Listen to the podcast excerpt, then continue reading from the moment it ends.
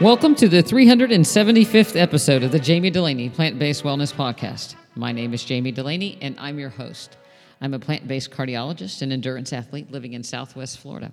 Welcome and thank you for listening. I hope this finds you somewhat warm and toasty. There's some cold weather out there. We're even going to get into the frost range in Florida this weekend.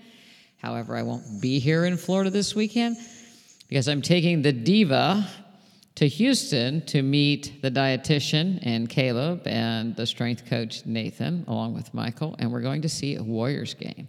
So, if any of you know how to get a hold of Steph Curry, I need an autograph. I need a handshake on Tuesday, January 31st at the Houston Basketball Dome with the Diva and Steph Curry. She is definitely his biggest fan. She watches every game. She stays up on the East Coast till 1 o'clock in the morning to watch the basketball games and root him on. So, if you're out there and you know how to get me in touch with Steph, to get an autograph, to get a handshake, to get a hello, please email me at jamie at drdelaney.com. That's my favorite to ask for the week. As far as my training goes, it's going pretty good.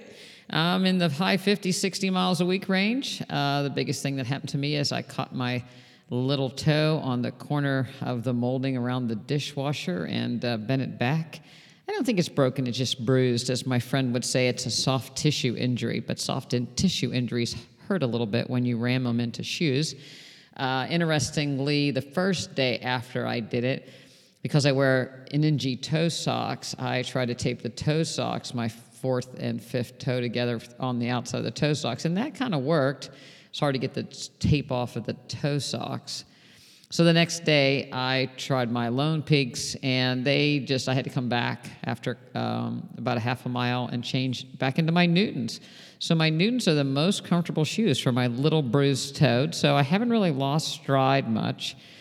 Um, still, still running. Um, you know, we did uh, two long runs last weekend, so we're kind of edging into the pseudo taper phase a little bit. So we're going to run in Houston, be able to try some cold weather gear out this weekend. So that'll that'll be good. Try out some more nutrition.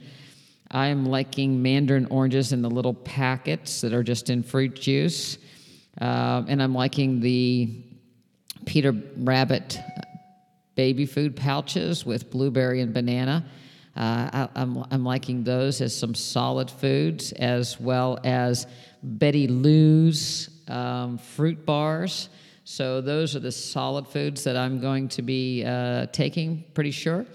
I still like my Clif raspberry and my Huma lemon and my Huma blueberry.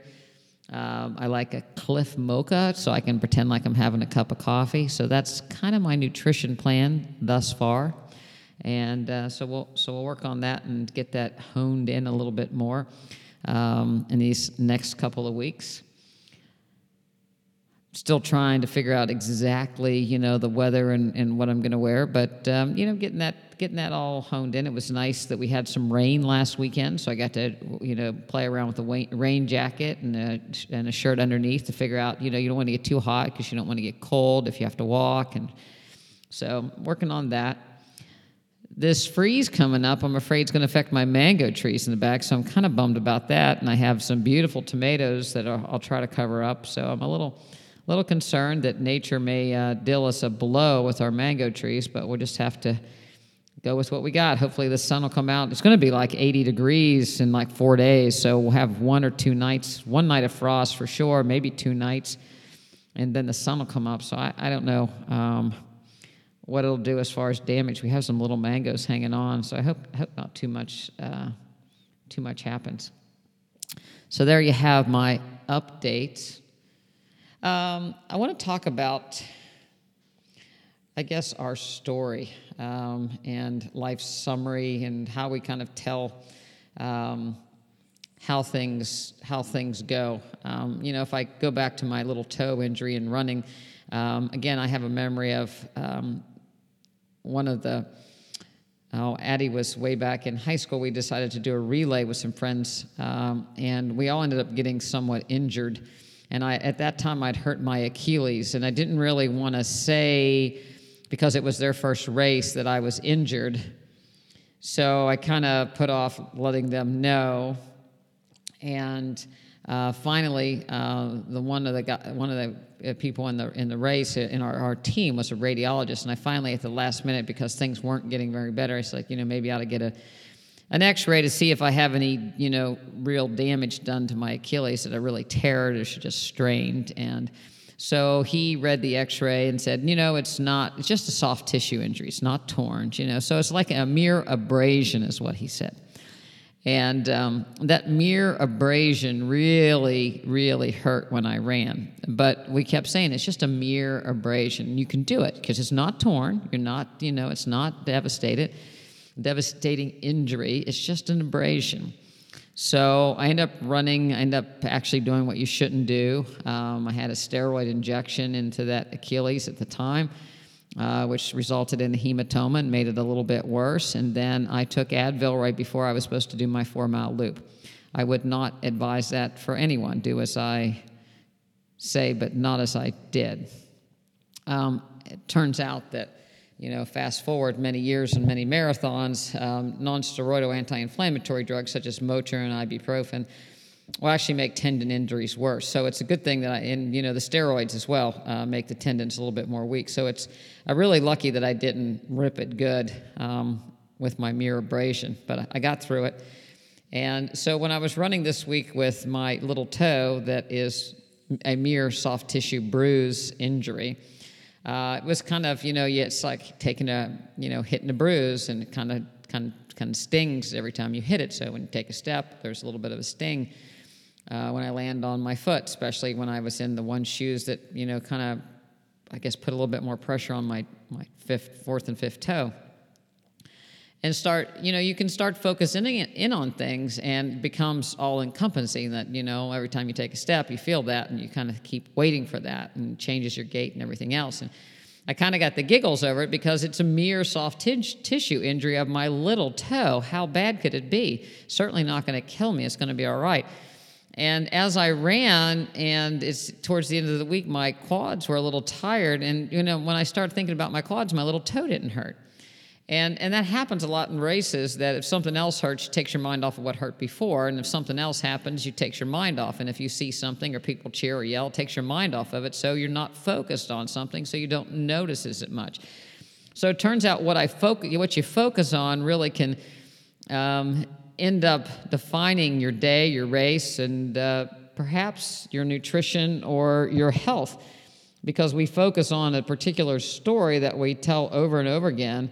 Um, our perception of ourselves, our perception of why things are the way they are.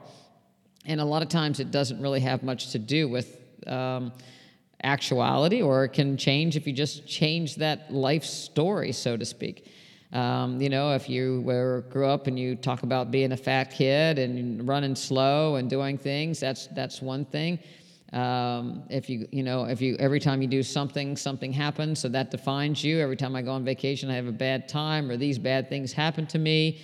Um, and sometimes when other people look at your story, it's not necessarily as what the story that they see for you. So, you know, I, I maybe if you look at somebody else and you look at if you know them well enough to know several events, maybe not every event, but you know several events that happen in their life, you can piece together what you think their story is. What's their problem?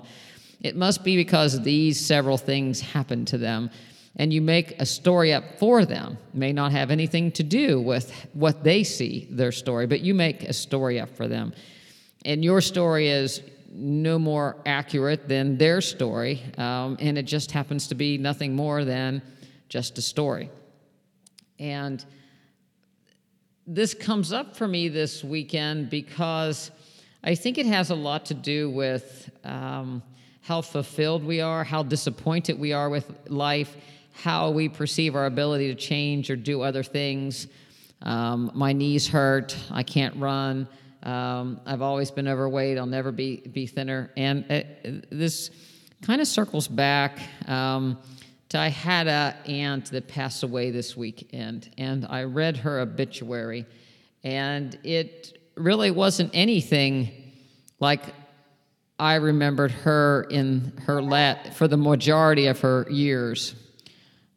I spent a lot of my childhood time around her, and there were certainly good times, and I have some fond memories of, of things we did. Not necessarily because of what she did, but just the happiness around the particular events, whether it was snowmobile, snowmobile riding or going to football games. But life never turned out the way she expected. It was never quite perfect enough. And it was uh, almost a, a, life that she, you know, looked at the dark side and what didn't go right as opposed to what did go right. And in her uh, obituary, there were some happy highlights mentioned, but it was almost as if someone had to look for the good times in her life. So I suspect the author had a similar perception that I did that life just didn't quite measure up for her like she would have liked it. Life was somewhat of a disappointment if you wanted to really know my perspective on what I would think her thought was. And, and that's a shame because, again, when I look back on her life, I, I see a lot of good things. Uh, and she made a lot of good impacts on, on people. She was a teacher. She made a really good impact on me. Um, one of the things that I quote uh, in my office and when I'm dealing with people is that she said one time that if her students didn't understand what she was trying to teach, it was because of the way she was teaching it, not necessarily because of the student itself. And so she always blamed herself if a student didn't excel. And I kind of took that philosophy with my teaching of either patients or students over the years that I needed to present things in a way that people understood them. And it was my job to figure out how a particular person learned and would best understood understand things and to meet them where they are. And, and that has actually served me quite well. And it's because of her um, that I, I have that um, thought it's also because of her, I guess, that sometimes I'm really disappointed in some time, in some of my outcomes because when I don't get through to people, uh, I take it very personal. I take everybody's. Um, I, I, take uh, it's it's all we're all one team, and if a patient doesn't do well, I consider it a failure of mine, as well as a potential failure of of them. So if somebody doesn't understand or attain their goals, then then I kind of take the blame for it, and I, I, I really don't like to lose so much. And so, um, the part doesn't serve me well is that you know uh, sometimes it just doesn't work out, and and again maybe I don't see. Uh, what you know, the part of me that sees a failure, maybe it wasn't all a failure. There was all, there's always something good that comes out of it, but I fail to see that in myself sometimes. So I guess I have that to thank her for as well so so people's story intrigues me. Um, one afternoon several years ago, my nurse Dawn and I sat down with uh, uh, one of our patients on her 100th birthday, and we sat in her kitchen and we had a glass of wine with her, and we talked about her life, and she spoke freely, talking about. Um, you know, her life in her 30s and what she did as a businesswoman and the tales that she had with her husband. And she looked back on them with such fondness. Um, the tales that she had with the, the jokes that she and her husband played on each other, and the things that she had done with her daughter, and the memories she had with her grandson who was severely disabled. And to hear the stories and the story of her life and all the things she she had done, um, it was such a beautiful tale, and you could see, you know, living, reliving the memories with her was uh, something that she really enjoyed. Knowing what I knew of her later life, because I met her in the end, ending 20 years of her life, I could have told a much different story. Her husband passed away. Her daughter passed away of melanoma. Um, she, she took care of her severely disabled grandson. He needed constant care. She broke her hip. She had breast cancer. her grandson died in her arms. I mean, I, I could, and then she was all alone. And I could put that story together and tell a very sad tale with a sad ending. But it wasn't how she saw it. Um, she saw the service to her husband and her daughter and her grandson as being highlights of her life. And when they were no longer there, she turned to service of veterans and made things and sewing and helping other people and interacting with other people and teasing with other people. And, and she was quite a character. I've, I did a, a podcast about her when she passed and if she was such a positive influence, always, you know, um, pick yourself up and go again. And just, uh, I, I, would guess she, she was a New Yorker that uh, through and through that just, you know, got things done. She was just very practical, had a lot of common sense, and, and was fun to, to be around. And life wasn't so much about being happy, it was just about, about being. And uh, life itself was, was a pleasure for her. And I think sometimes we just don't think that um, maybe life is as pleasurable as we think or that we're happy all the time or I, I, think that a lot of marketing ploys and you know we need to be happy and things need to be easy in order for it to be good. And when it doesn't turn out exactly according to plan then you know the, the disappointment is overwhelming. And sometimes we look at those disappointments and it becomes overwhelming and overwhelming um, and we and we get this story that we tell and I, I thought about my aunt and I thought, boy, I need to pay attention to my story and make sure I really see all the good points because there are good points in, in all of our stories that we can select from. So, how does this translate into general health and plant based nutrition? Well, if your story is that um, I'm a carnivore and I'm a meat eater and this is just the way it is, and I have a family history of this, and uh, plants just don't taste good to me and i just don't enjoy the way this is and it takes it takes way too long and this is way too restrictive and nobody wants to be around me because of the way i eat. Um, that can that can be a story that can um, I, I, wouldn't wish that story on anybody. And um, but I, I don't think that's that's part of it usually at all. When I talk to people that say things like that, oh, I can always find something, especially if I've known them for a little bit. Well, don't you like, you know, potatoes? You like mashed potatoes? Don't you like when you have, you know, a Mexican night? Don't you enjoy when family comes over and you can do this? Don't you enjoy? Yeah, yeah, yeah, yeah. But again, that story comes that these are the reasons why maybe I want to fall back into the old ways. My plant based story started because I learned about factory farming and just couldn't believe what we did to animals just to make more and more and more and more. And what we were doing to the environment with more and more chemicals. And all of a sudden, how what we ate actually made a difference in how we felt and whether we got cancer or whether we could cure heart disease or whether we could turn it around. I had only thought about nutrition as being calories in, calories out did it taste good? Um, that's, you know, did you get all the basic vitamins and minerals um, until that point? But once that part, other part became my story, then it grew from that until, you know, I want to explore cooking different ways, different recipes. Uh, I, I want to go and, and experience tropical fruits. I live in Florida and go to farmers markets and see how other other cultures cook different foods. I want to explore Indian food and um, you know West Indian food and Jamaican food. I want to make our, our Italian dishes more plant based. I want to see if we can make some of our sweets plant based. Um, I, I want to, you know, try my hand at growing vegetables, growing fruit trees. And one thing led to another, and it became um, quite exciting. We started accruing recipes that the whole family liked. And then I started sharing them with our nutrition class. And we, when we, and we got a list of recipes that, you know, was our go-to list that people liked. And it turned out to be um, a cookbook. And part of the cookbook came from the diva because she always made, she was always, well, she was always been a very good cook, but she was really good at making soups.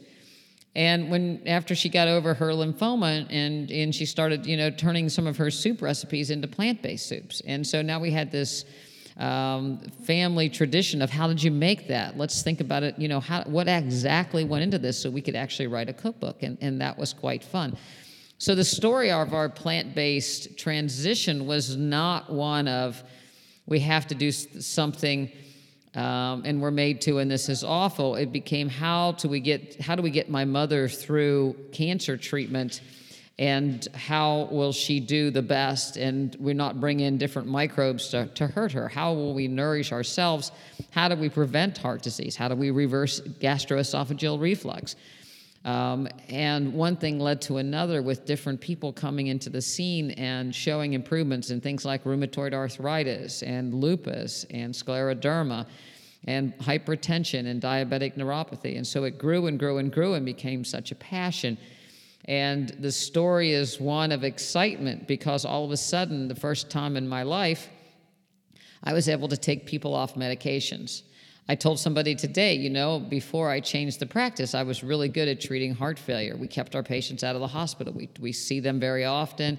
We, want, we help them learn about sodium restriction and uh, titrating medications, and we kept them out of the hospital. Now I do the same thing, but, but now we take it one step further and we help them heal their heart, uh, and they do much better, not, not just by watching sodium, by, but by other things, so their exercise or their breathing. Um, you, you, know, so so it's expanded my career, not limited my career in any way. And so the story of this plant-based nutrition journey is has been very very exciting. Personally, I enjoy every meal that I eat. I look forward to my breakfast.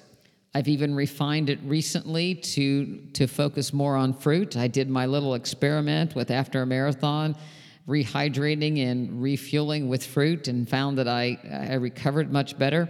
I tried um, the other opposite of this week. I ran out of fruit, or I ran out of a lot of fruit compared to what I usually eat, and didn't have as much. My legs got more tired. I didn't recover as well. Um, so I went and got more fruit. You know, I was I was thinking my papayas off my tree were going to ripen quicker than they did. So I kind of got stuck at a law that things weren't ripe. So you know, I've, I've tried it both ways and said, man, this fruit thing really works for me. So I'm going to incorporate more and more of that. It's it's so easy to digest. Um, you know, we've we've expanded uh, again the different different ethnic foods that we cook and varieties. I, I look forward each week to looking up recipes that, to share with our nutrition class and to talk about how they may help. So it's it's all been a very positive story for me. It's not been, you know, uh, it takes a long time to prep and you got to stand at the kitchen sink and cut up vegetables. It, it's not that. It's how do you cut them up in different ways you know, how can you make the little pieces of pepper cut up smaller? How can you make the the carrots for sushi just the right way? You know, how can you do it quicker? Um, but it's not. I have to do it quicker, but it's it just enjoy doing it for the love of of cooking and smelling and putting together other spices.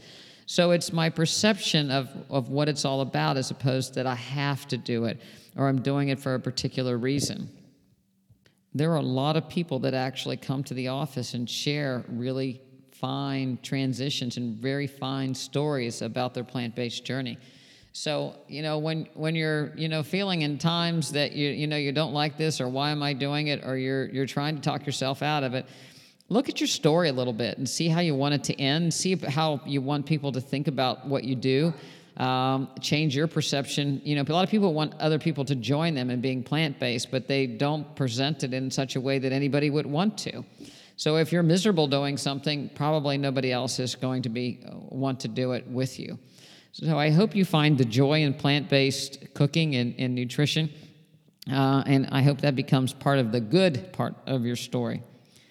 The other thing that I wanted to talk about in the last part of the podcast was um, COVID shaming. Um, I believe, as I've said multiple times on this podcast, that people should have the right to choose whatever medical intervention they have done to them, whether it's a vaccine or a heart catheterization or a facelift or um, back surgery. I think that you need to weigh the risk versus the benefit and make a decision. SARS CoV 2 is an infectious disease that's a virus that people catch nobody ever wants to give somebody else an infection, but it happens.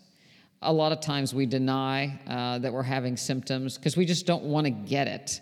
We don't want to get anything. We don't want to get a cold. It slows us down. We can't do what we want. We feel bad. You know, mind over matter. Um, my mother in law used to say, I don't have time to be sick.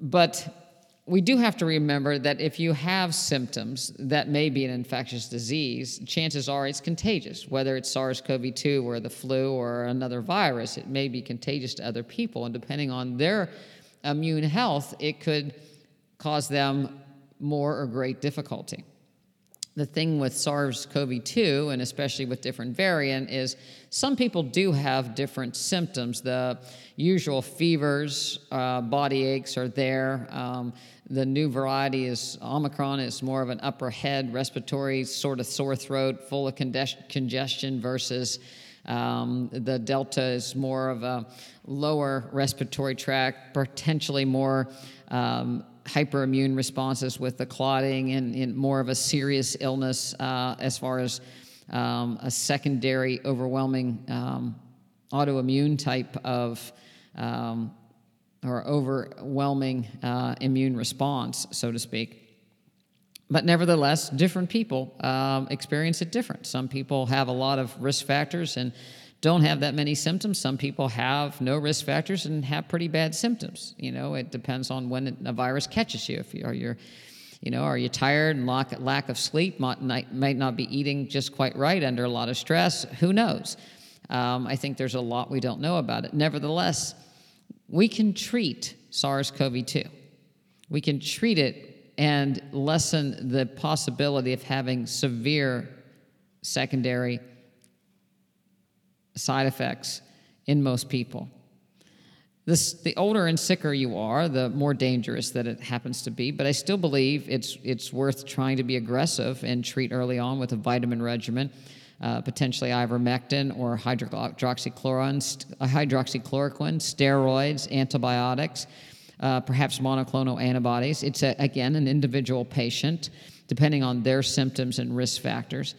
But nevertheless, in order to treat something, we need to make a diagnosis. So if people have a symptom, you know, it's, it's, it is good to, to, to get a test if you have symptoms to maybe confirm which way the treatment should go. Certainly, vitamins won't hurt anybody with any infectious disease when you're talking about making sure your vitamin D levels are adequate.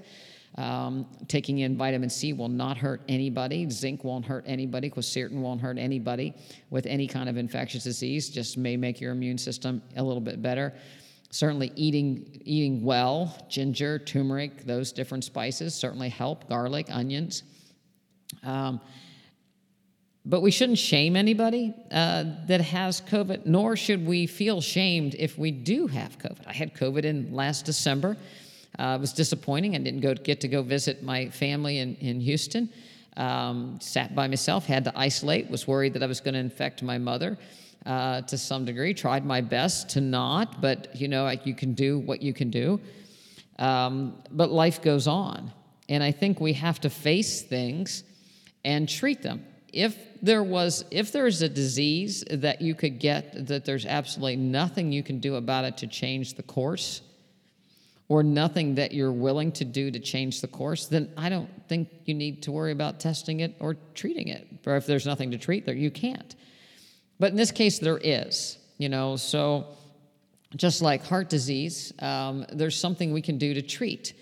There was a recent study looking at uh, women with breast cancer who that basically women with breast cancer have a much higher risk of getting cardiovascular disease and potentially dying of cardiovascular disease. Cardiovascular disease. And the takeaway of the study was that we need to screen more. And I'm not so sure we should screen more, but we should evaluate more and talk to people more. Not every treatment for breast cancer may be right for every patient, depending on their age and the amount of their disease. You know, maybe what we should be doing more is to look at different groups and not a one size fits all for every therapy. And gradually that's occurred over the years.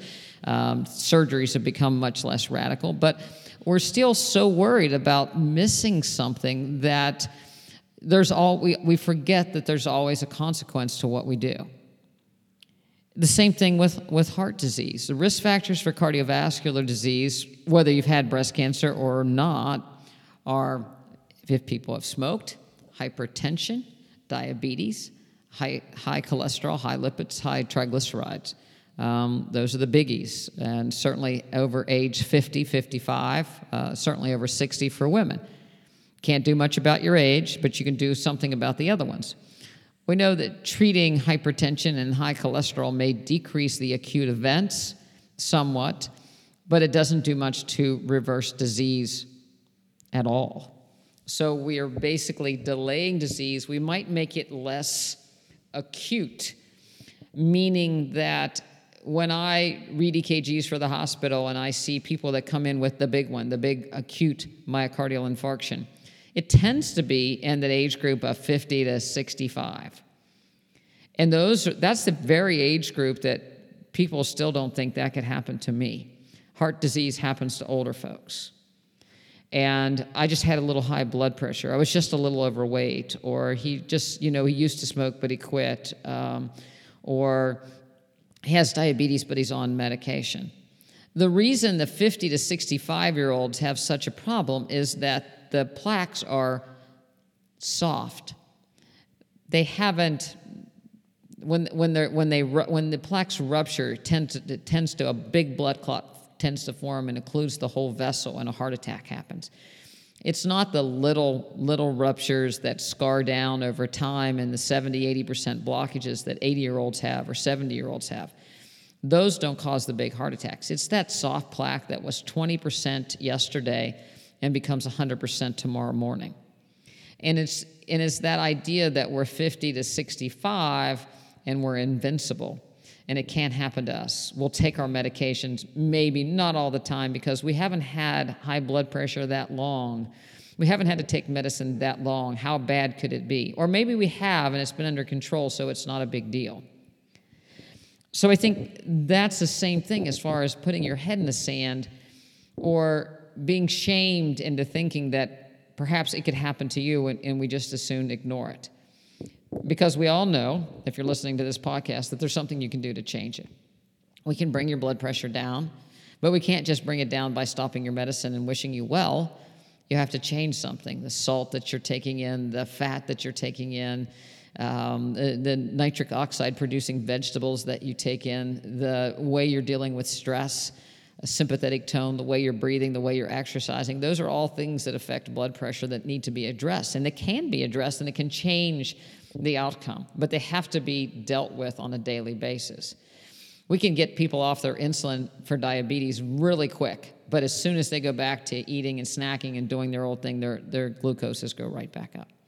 So once you know, once you have one of these lifestyle diseases, you have to be diligent.